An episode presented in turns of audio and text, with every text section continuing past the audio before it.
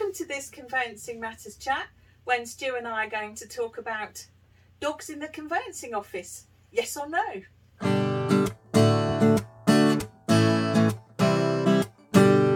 Welcome to Conveyancing Matters with Lorraine and Stu. Join us for a chat about all things property.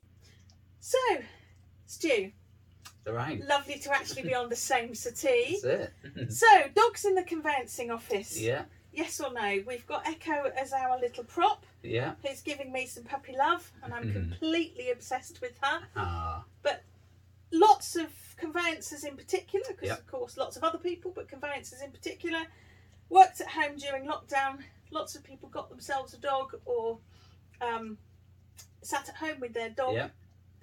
What did you do in response to that, Stu? Conveyancing, It's a yes for me. Yeah? Yeah, and I can't be uh, too critical because I have a dog in my office Oh, really? every day. So yeah, some I'm yes. You're a yes man. I am. I'm I'm not actually. I now have the complete luxury of working at home, Yeah.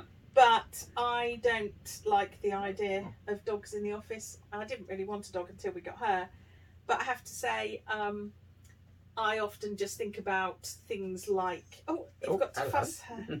You've got to fuss her. Um, people that don't like dogs yeah. people that are frightened of dogs. And I have to say, I'm really rather boring, and I do sort of think of the cleanliness aspects too. So, how do you deal with those practical points? Uh, for me, it's about having a clear policy on what we're going to accept and what we're not going to accept. Um, we, uh, our firm, do allow dogs in the office, but they have to be in an internal office, so they're not sort of walking around, wandering around, Mm-hmm. maybe disturbing everybody. Because let's face it, dogs are time wasters, professional time wasters, as we can see. Um, so yeah, there's got to be a limit, hasn't there? We've got to have boundaries. Um, you know, it's mainly the fee earners that are allowed to bring in their their pets. Uh, worst case scenario, if somebody does have a problem, we will allow them to bring the dog in, but it still has to be within an internal room uh, with one of the fee earners, so that you know any problems with other staff that don't like dogs, um, you know, we still can't compromise their position. Yeah, so you're immediately then, you haven't got a policy that covers everybody. So, No, clearly, not per se, yeah, so we couldn't have a free for all where everyone could bring their dog in. definitely. Because the thing that prompted me to um, think about this, Stu, is the fact that um, one of the big city firms, Yeah. Slaughter and May, as you know, very recently uh, has trialled, you know, bring your dog into the office for a day.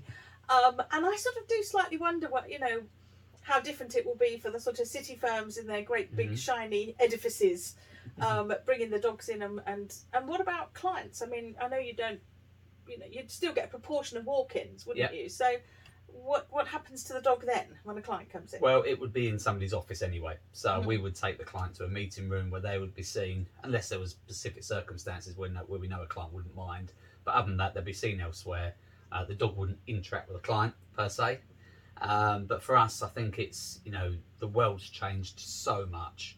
Um, we are a dog-loving nation now, so the percentage of people that have dogs is very high. It's massively increased, and we would be sort of cutting our nose off to spite our face a bit in terms of staff resources and if we didn't allow them because there would be people that, that couldn't get in because you know the dog walker didn't tip up or yeah, you know it used to be the babysitter or childcare didn't it? Um, but now, now it's the, the dog walker um, isn't available. So i just think we live in a different kind of world. And we Yeah. need to be more flexible. Um, as we all know there aren't you know uh, conveyancing staff out there that are plentiful. Well, that's a, an interesting point you made off air, Stu, which I um, sort of wanted to explore. I mean, are you finding that it's actually almost a necessity, particularly if you're interviewing a fee earner, if you know, just if they raise it to say, you know, well, what about my dog? To, to, to either get a member of staff or to keep a member of staff.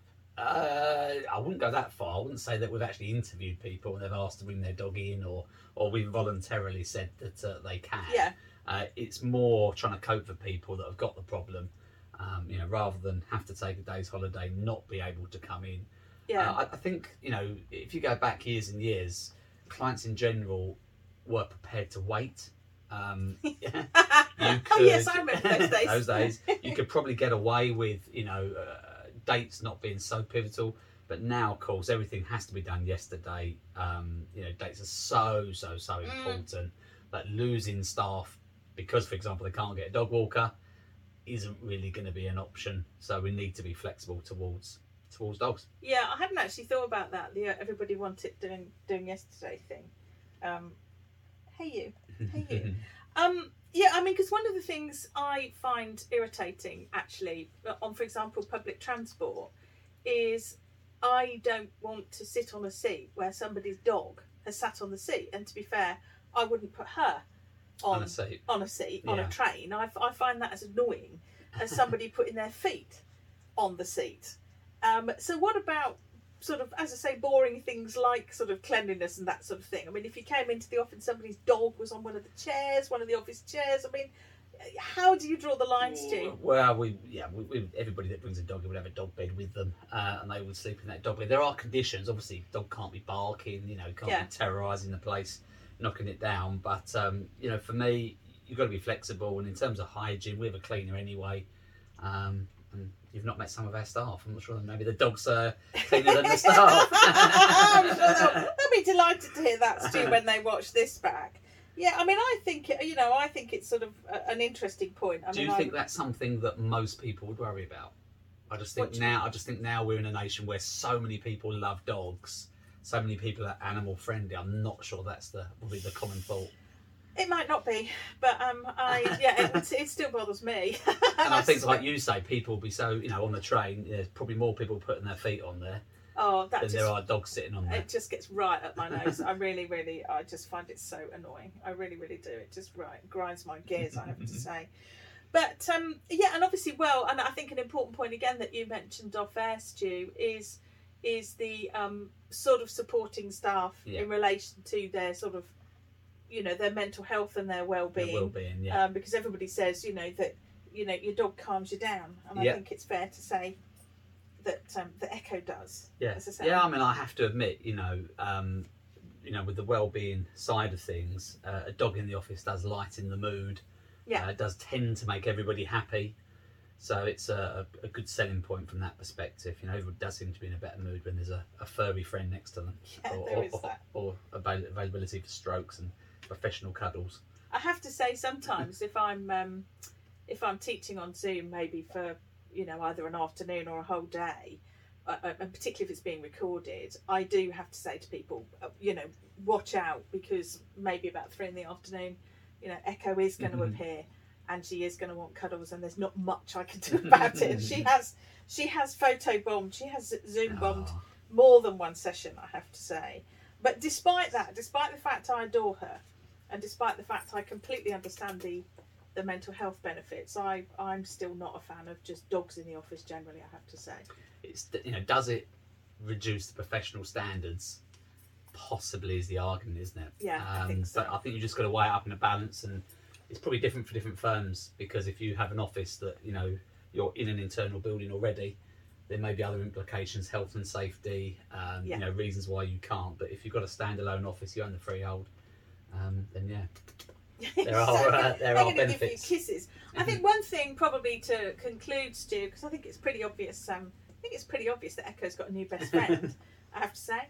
But I think um, one of the things that firms really should be thinking about is um, slightly sort of closing the door after the horse has bolted, because I suspect that lots of these uh, allowing this sort of thing w- was rather done on the hoof by yes, firms. yeah, And I suspect that what firms haven't done in the interim, just with the sort of melee that we've all gone through in the last couple of years, they haven't actually, as you mentioned at the, the get go, they haven't either got a policy on Yeah. it. I think it's highly unlikely firms Yeah. will. Yeah. Um, and or they haven't reviewed it, yeah, they haven't updated it, and it's the age old thing about having a policy from an HR point of view. It's completely pointless having a policy if it isn't clear, it isn't up to date, and everybody doesn't know what it says.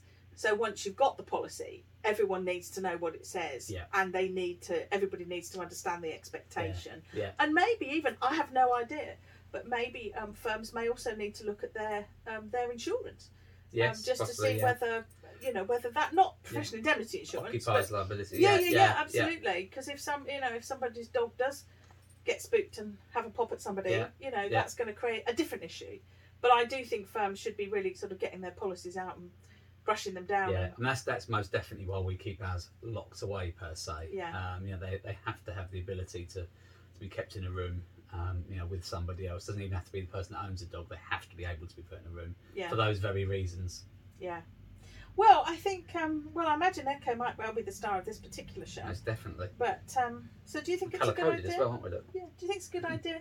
Yeah, I think you did. Don't you? well, I think on that. Thank you for puppy kisses. Well, I think on that uh, on that puppy kiss bombshell, Stu. that's perhaps where we'll conclude dogs in the office. You're you're a big yes, and I, despite Yeah. appearances, I'm actually a no on that one. Oh, well, So I'd be really interested to know what people think. definitely, actually. I suspect I might be in the minority. You might be on this occasion. Yeah. Thanks, Stu. Oh, thanks. Take care.